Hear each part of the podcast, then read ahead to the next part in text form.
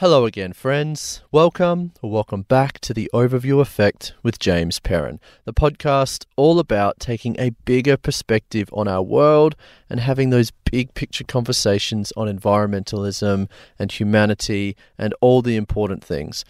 I'm your host, James Perrin, and I would like to start by acknowledging that this episode was recorded on Lutruwita country. I want to pay respects to the traditional custodians of that beautiful land and, in fact, all First Nations people all around Australia. Now, this episode follows on from my last episode in that it was recorded in Tasmania. I had just come out of the takayna rainforest and I headed down to the CSIRO Marine and Atmospheric Research offices in Hobart to speak with a scientist who is working on new ways to link science with other sources of knowledge, including traditional wisdom. Now, it's fitting that this episode is being released on World Oceans Day. Happy World Oceans Day, everybody. Because she is a marine, atmospheric, and climate scientist who has studied ecosystems ranging from Indonesia to Antarctica. In this episode, we talk about her childhood experiences that built her deep connections with our ocean and really led her down this path of wanting to study and protect our marine ecosystems. We talk about the way science is presented, including the pressure that environmental scientists can feel when delivering bad news and perhaps feeling the need to sugarcoat it. We talk about her current role as a transdisciplinary researcher and knowledge broker. And we break down firstly, what on earth that is and means, but secondly, why that role is important and why that's a thing, which is really key. This includes discussing the limitations of science as we know it and use it in our current westernized and corporatized system. She shares the importance of what she calls two eyed seeing. And this is not trying to blend science with traditional knowledge, but really acknowledging that you can see the world through the lens of science in one eye, as well as traditional knowledge and wisdom in the other. You know, this is really important. As someone who comes from a STEM background myself, it's really can be interesting at times to have these conversations with people about science being a tool in our arsenal and not the only way to see the world. You know, so this is a really key conversation. We also talk about gender diversity in science because she also co founded an organization called Homeward Bound, which is a program to empower women and grow female leadership in the STEM community, and why that is critically important as well. Oh, and on top of that, she was also the 2020 Tasmanian of the Year and formerly a Rhodes Scholar. So, you know, there's that too. Please enjoy this conversation with Dr. Jess Melbourne Thomas.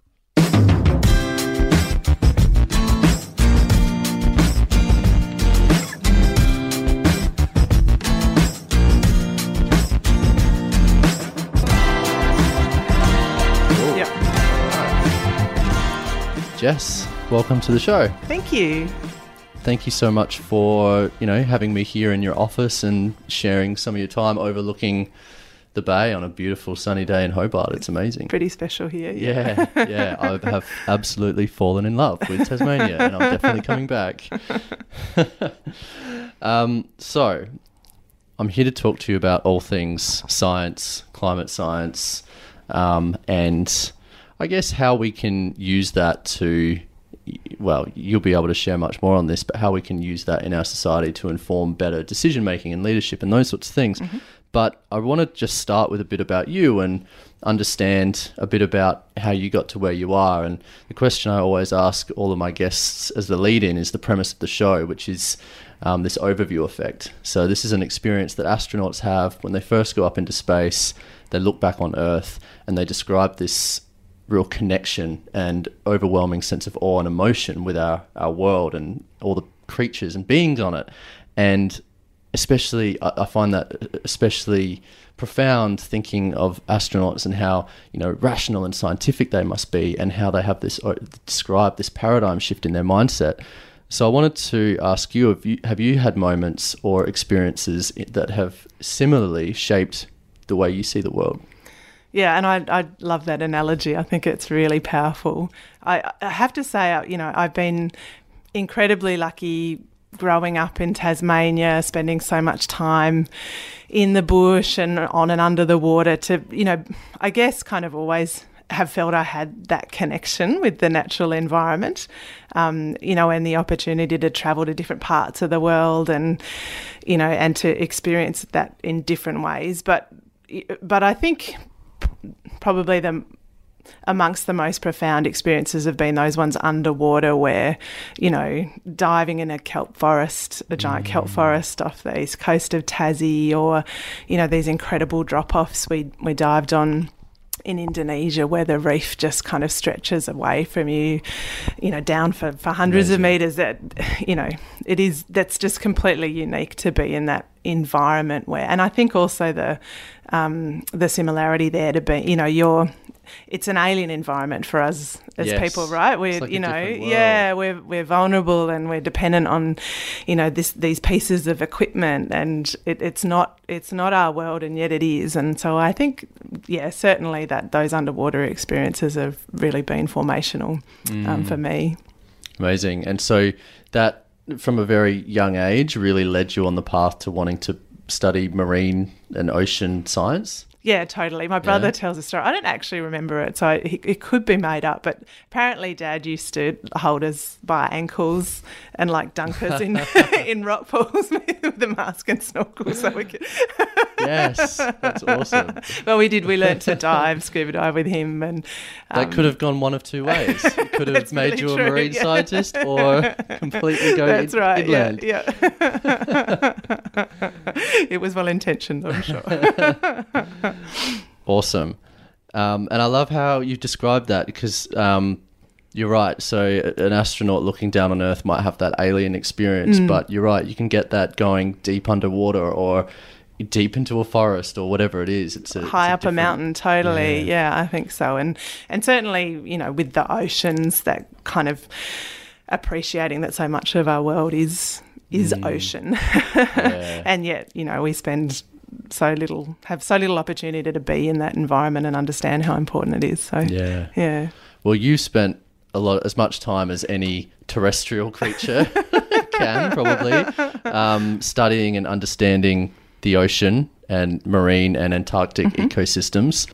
Can you paint the picture a little bit as to, I guess, what you've studied and you know what you've seen, and I guess I'm, I'm expecting that you've probably seen some pretty destructive impacts from humanity as well. Can you kind of describe yeah, sure. Bit. Yeah, and maybe the the easiest way to tell that is kind of my journey, mm, yeah. which you know after being dunked in the rock pools, um, I spent and when I was a bit older, spent a lot of time working in the tropics and and studying uh, coral reef environments, and you know incredibly fortunate to just have had some amazing experiences, particularly working in the coral triangle around Indonesia and the Philippines, which is basically the you know contains the most diverse um, assemblages of, of anywhere in the world, um, underwater oh. and terrestrial. Just incredible number of species of corals and fish and turtles. You know, just amazing environments, but also.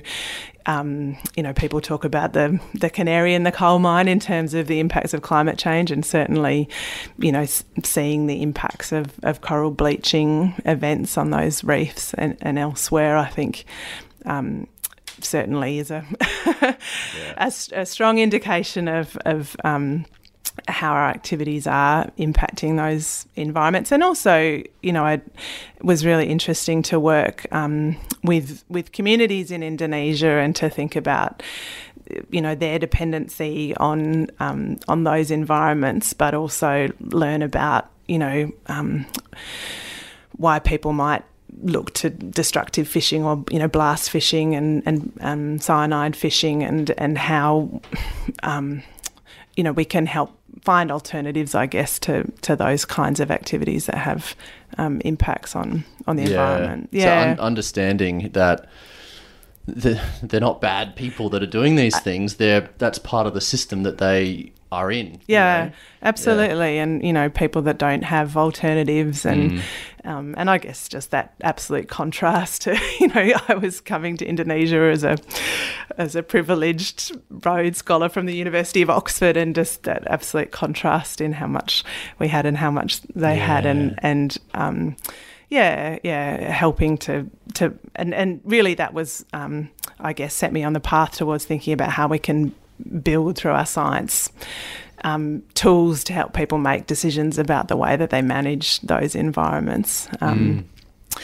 And so, so that I guess is the link to um, working in, An- in Antarctica, the, the opposite yes. extreme around temperature. But the link was was using um, mathematical models as as tools to help think about the way that um, systems might be impacted and how we might design management approaches to to better protect them.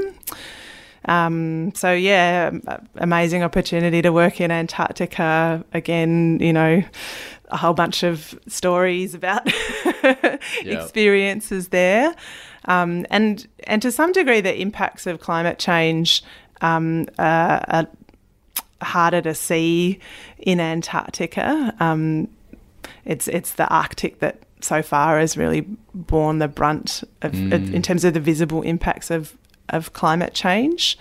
Um, but you know, just in the news last week, there was another story about a big ice shelf that's yeah. breaking up, and and we re- really are seeing quite rapid changes in Antarctica. Yeah, uh, as it, well. Is it hard being a, a, a an ecosystem scientist, an environmental scientist, and feeling like you have to deliver bad news all the time? You know, and is there a bit of a pressure's not the right word. Is there a bit of like a intent or obligation to try to package it up in a digestible format for the public? Yeah, that's a really good question, and it's a, it is a tricky balancing act. I, I think that um, there was some work that came out um, last month, um, you know, led by some um, prominent ecosystem scientists in Australia that basically said, you know, we it's really important that scientists don't sugarcoat mm, yeah. what they're seeing, um, and that uh, you know actually by doing that we're we're putting even more at risk. Um, uh, you know, and I think there is possibly a bit of a tendency to, in that context, dampen down what we're seeing, and mm.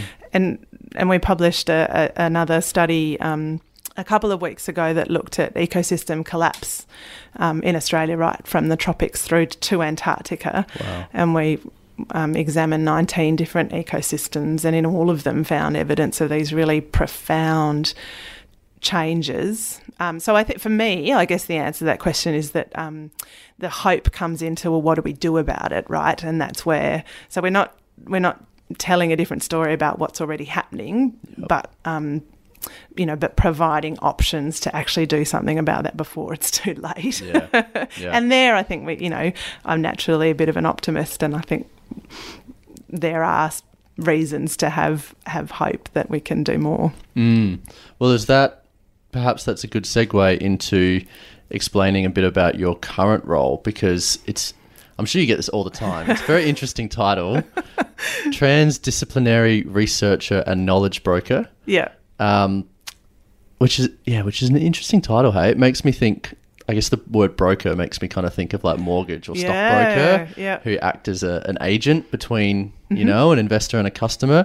So is that a bit about what it's about or can, can, you tell me what exactly is it and I guess why did this role come about? Yeah. Yeah. Yeah. Yeah, and it, it is a mouthful.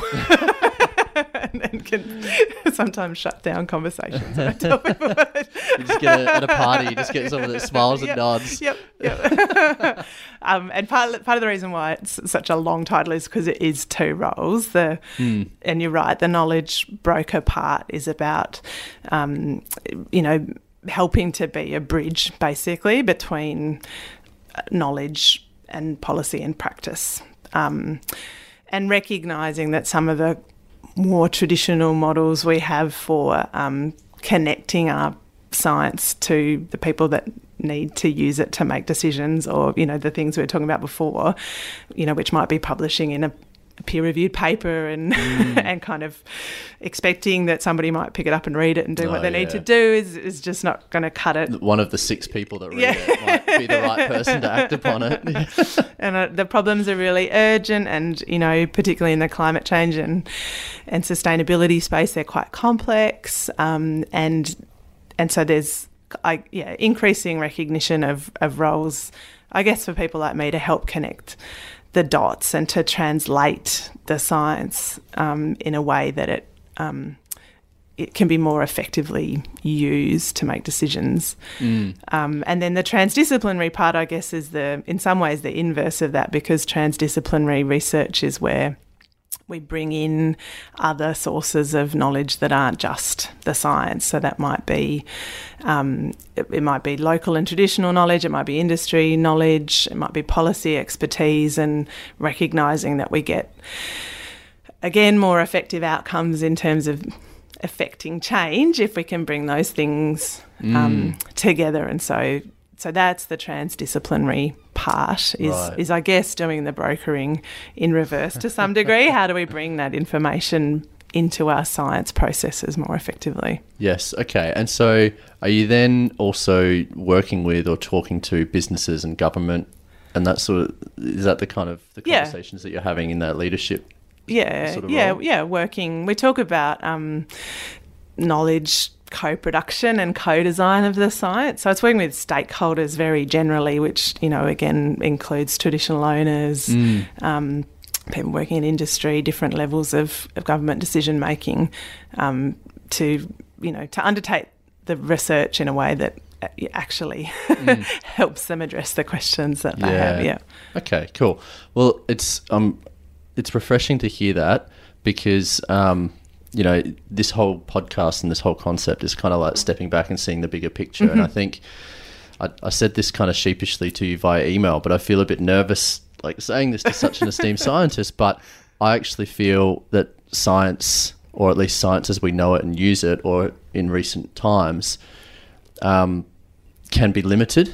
You know, and we've kind of lent we've probably, and I come from a STEM background myself, so I feel like we've kind of lent into a um, a, a, bit of a reductionist mindset a little bit with mm. science sometimes, and it's not science itself; it's kind of the machine around science that we've created, I suppose. Um, but you're absolutely right. We have other tools. Science is one of them. It's absolutely a very valuable tool. But we have traditional knowledge and experience, mm. wisdom. We have intuition. You know, mm-hmm. we know that you could cut down a rainforest and plant two trees for every one you cut down, but we know, you know, heart and gut that cutting that rainforest down is not the right thing. Um, how do you feel about that as a scientist yeah. about someone saying kind of that to you and the potential limitations of yeah. some of the ways yeah. that we're using science? Yeah, yeah. I do have to dis- disagree. I'm not an esteemed scientist. but on the rest, no, I think you're absolutely right. I think in terms of kind of the objectivity of science, the method itself, the scientific method, or at least our Western construct of that, mm. um, does need to be objective because you know that that's the process by which we can we can test things right mm. and um, you know and and untangle untangle the facts and you know, yeah. in a world where um, fake news and misinformation totally. is um, becoming pretty rampant, I think that's actually really important that we have that integrity. But in terms of, you know, how does research more generally um, actually help us tackle some of these really complex and urgent problems in the world, and you know, particularly climate change. Mm. I think it, that concept of they talk about. Um, I printed out a picture, but that's not much use. Sort of like interweaving of threads of these different types of knowledge to to um, develop a, a, better picture of mm. you know mm. what might be needed to address um, problems and and and maintaining the integrity of those threads. So we're not, um, you know, we're not trying to to merge the things together or have. Um, science encompass all the others somehow. They talk about um, another great analogy is two-eyed seeing, where you, you know, with one eye you're seeing through the Western science lens, and the other could be what, what is um, traditional and indigenous mm. knowledge. And it's not about um, you know, one subsuming the other. It's about the advantages you get from seeing through those yes. two different lenses. And so um, I, th- I, think absolutely that's essential for, um, you know, for, for many of these more complex problems. Not to say that. Um, the more traditional disciplinary strict mm. scientific method type of research is not still critically important for so many, you know, vaccine development, instance.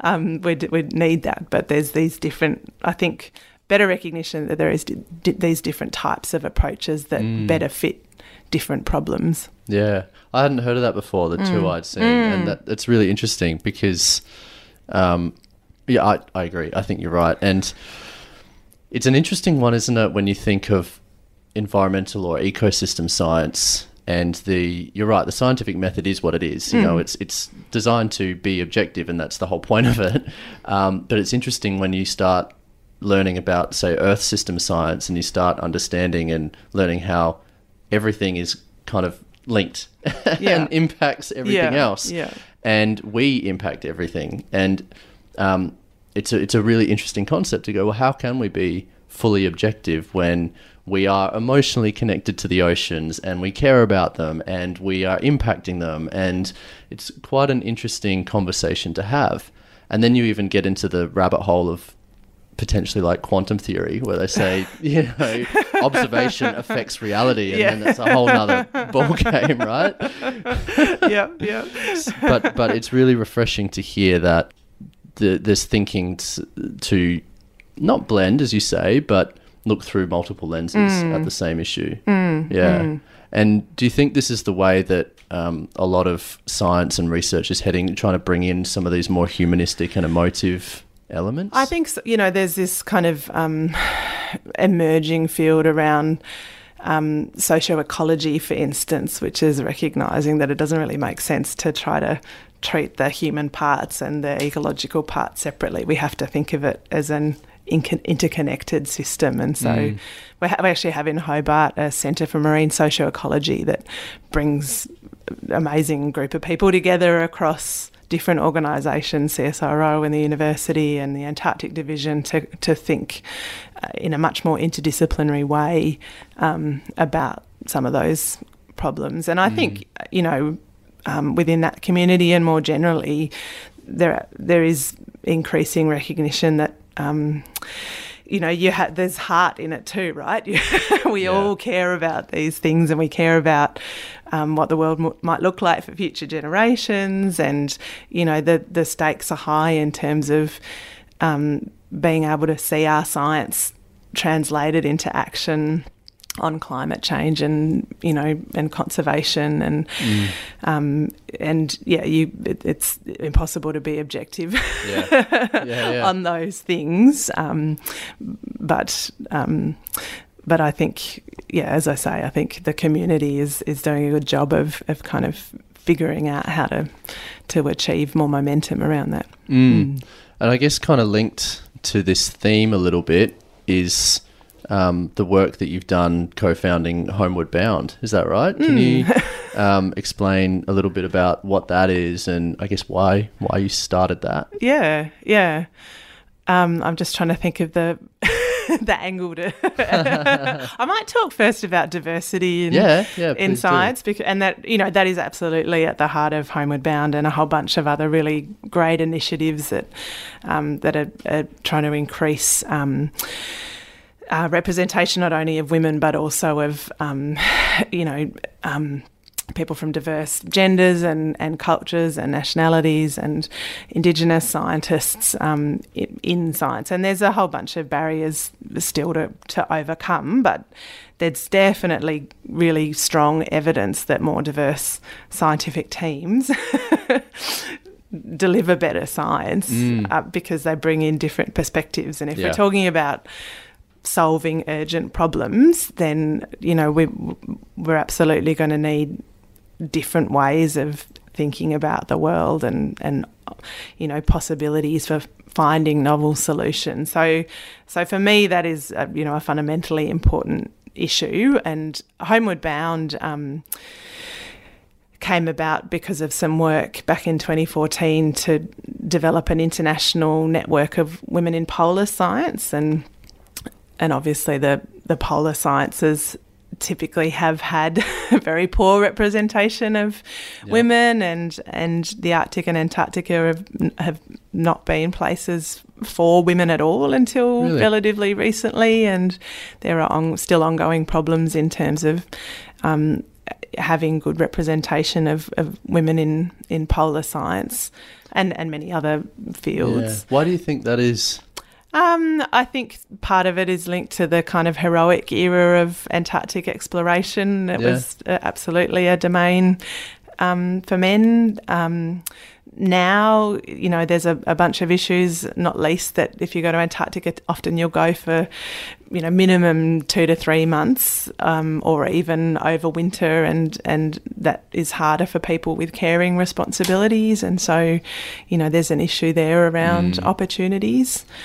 Um, but you know, so so the the other side of that is as you get to the more senior levels in the sciences, we we also see this significant drop off of representation of women, and there's really high. I think it's sixty percent attrition rate in STEM in Australia from junior levels to more senior levels, and so. Homeward Bound was very much about, well, you know, given the urgency of of the problem of climate change, particularly, we just can't afford to have half the voice missing. Yeah, totally. Yeah. um, at the decision making table. And um, and so the idea is to build a, a global network of women in STEM um, who can work together to support each other in, in in leadership and in connecting our science to climate change decision making. Yeah, wow. Yeah. Amazing. And and so, how's it going? So, has it? It's been quite a few years now. Homeward Bound. Have you yes, seen? Yeah, yeah, program? yeah. So, what it is practically is yeah. a, a um, an annual program which um, includes a, a leadership journey to Antarctica. Wow. Um, Amazing. I haven't been on one yet, though. Small children, and as yeah. I said, um, being able to go south. But um, yeah, so the first one went in 2016, the first voyage, um, and there's a documentary about that, which was oh, um, cool. released recently. Um, and there's been um, three voyages since then, and then there's um, another two cohorts um, that are, are, working together at the moment. So the vision, the grand vision of um, Fabian Dattner, who was the co-founder of uh, um, Homeward Bound, was to you know have a, a, network of a thousand women globally who'd been on this journey together over ten years, mm. and who you know who could elevate the voices of, of women in STEM. So yeah, it's going yeah. really well. awesome. Well, I'm. Um, my, I think maybe you're being diplomatic in maybe potentially not saying it, so I'm going to say it is that, or at least my experience from observation is that women tend to be, um, they think in, uh, I think, more connected ways. They certainly are a more connected community. They're more in touch with their emotions. They talk about things other than just sport and weather. so, um, you know, I think there's a theme here with what you were talking about before with seeing through multiple lenses the thread of mm. kind of science and traditional knowledge. I think women are really well placed to be able to take that and elevate it to the next level. Um, my experience working with women is that they, they tend to be much more community minded and think much more laterally than men. I don't know if you yeah, I agree with that. Yeah, I, in general, yeah, very general sweeping and it statement. is hard to yeah. make generalizations, but yeah, I th- yeah, I think certainly um, in terms of structural things that enable women in science and more generally to kind of fulfill their potential. Um, mm being able to work in that networked way, and I think there's evidence around this is is much better, um, mm. and and for you know for some men as well. But you know the the structures that we have in our um, scientific institutions are sometimes biased towards not enabling that kind of mm. um, collective working. I think I don't know that there's good evidence that leadership styles are gendered. I think mm. um, that's that is a misconception. But in terms of the way that um, that women work, yes, I think that's that's mm. true. And it's it's another interesting concept is like that science I guess in recent history has really rewarded specialization mm. and going deeper and deeper and deeper on really specific topics. But what we're talking about is going more lateral, right? Yeah. Yeah. In in a whole range of tr- disciplines, transdisciplinary. Yeah. right? So it's a really interesting evolution of mm. the way in which modern society is using mm-hmm. science and how mm-hmm. it's evolving. Yeah, absolutely. Yeah. yeah, yeah. I guess if we can, if there's something we can maybe someone's listening that has really absorbed all of the, the climate and marine and Antarctic and Arctic science, who's really felt the, the impacts of things like the IPCC reports, which you worked on, um, and, and, has really kind of felt the heaviness and the weight of that and think maybe they feel a bit helpless or hopeless. Mm. Um, what would you say as someone who is who studies this and is talking and living and breathing this this world day in day out? What would you say to that person, um, and what could they potentially do? Mm. And it's uh, it's a really important question and one that that I kind of get asked a lot in lots of different contexts. Well, you know what what can we actually yeah. do?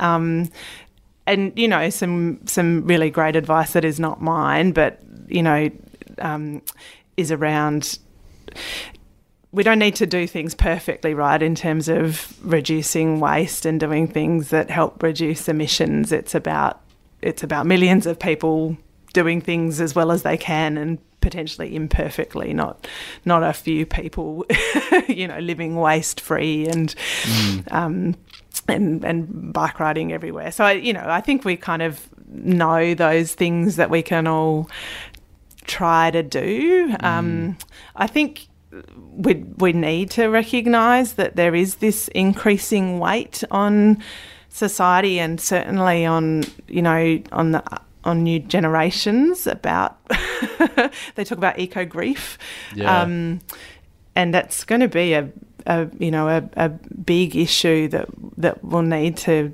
to tackle. Mm. Um, and I think absolutely you know, having an education system that helps kids learn about what is changing and, and helps them learn to be problem solvers is going to be really critical. Mm. Um, I know I'm kind of skirting around your question because it is a tricky one. Oh, I, yeah. If we knew the answer, yeah. wouldn't that be great? I have seen some interesting evidence that, um, kind of generally speaking, in terms of people um, feeling connected to natural environments, um, there's not a strong need to have actually been there, that watching a documentary can mm.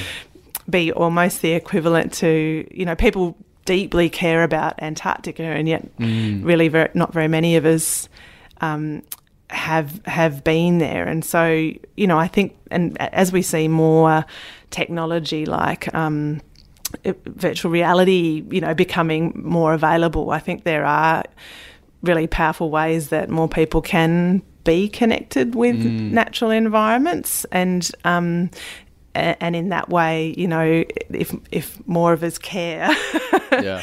um, we have stronger impetus to to protect those environments. Yeah, mm. yeah. It's it's interesting to hear you say that it, when uh, talking about caring and connecting mm. on a on an emotional or personal level, whether it's physically or, or virtually. Um, and so it, it just goes to show, I think, that it's not it's not just about the numbers and mm. the report, but it's also not just about watching a doco. Yeah. You kind of need both together. Yeah. Right? You need to know, oh, wow, okay, there are all these, um, you know, the rainforest is under threat of being destroyed or the Antarctic ice shelf is melting. I'm hearing and understanding and, and, and seeing reports about the impacts that we're having. And I saw that on a doc or I had the opportunity to visit it and I care about it. And those yeah. two things together, yeah. I think, seem to be a bit of a catalyst. Whereas if you just have one without the other, it's mm. maybe it's not resonating with people. I think you're much. right. Yeah, I think you're right. And citizen science as an emerging, really powerful tool for, you know, um, connecting people, but also empowering them you know, to do something mm, yeah. that connects with A, what we understand, and, and B, what we might do about it. And there are some really fantastic examples of citizen science initiatives for the marine environment that, um, you know, have really big followings and, and, and important um, scientific outputs that can then be used to support decision making. So mm. it'd be mm. really great to see even more of that. Yeah. Yeah. Awesome. Amazing. Well, I feel like I could talk to you about all things kind of science and STEM and engineering and also just, you know, gush over how beautiful Tasmania is. but uh, I think I might let you get back to your very important work, but not before I say thank you so much for your time and sharing what you do and your experience and your, your wisdom, but also for the work that you do. You know, it's, it's very important. People that care about all of these ecosystems and spend their day in, day out working to, you know, make essentially protect them or, or make the world a better place is really important. So thank you so oh, much, Jess. My pleasure. thank you. Awesome. That was good. Cool. How did that feel? Yeah, yeah. it was good. good. They're really good questions.